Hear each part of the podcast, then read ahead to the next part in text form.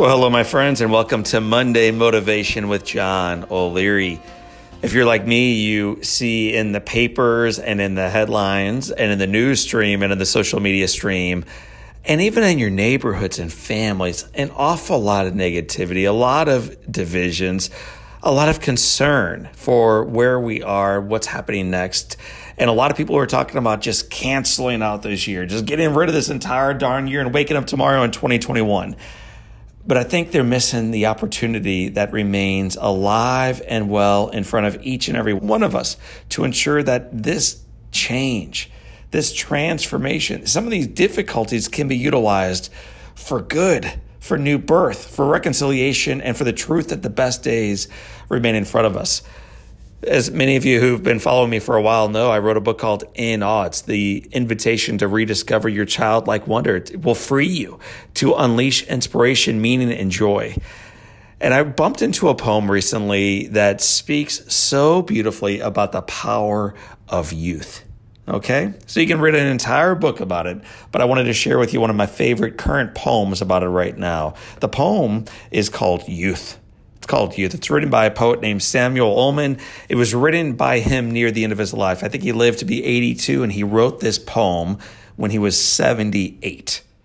So it's near the end of his life. And here's what the poem says. I think it it was written out of his own wisdom, his own experiences, but it's also something that might speak to you where you are in your life today and remind you of the ability to step back into these days as a child. Okay, so here we go youth. It is not a time of life. It is a state of mind.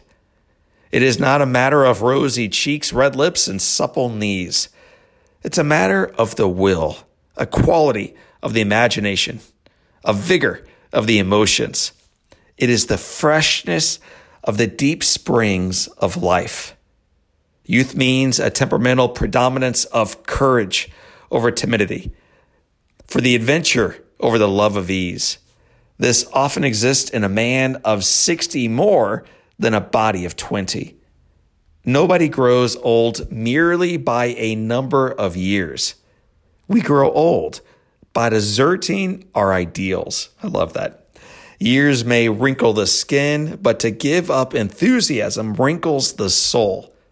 Worry, fear, distrust. It bows the heart and turns the spirit back to dust. Whether 60 or 16, there is in every human being's heart the lure of wonder, the unfailing childlike appetite of what's next, and the joy of the game of living.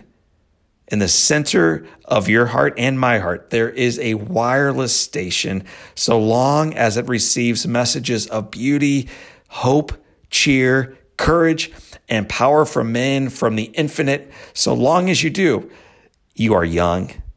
When the aerials are down and your spirit is covered with snows of cynicism and the ice of pessimism, then you are growing old, even at 20. But as long as your aerials are up to catch the waves of optimism, there is hope you may die young at 80.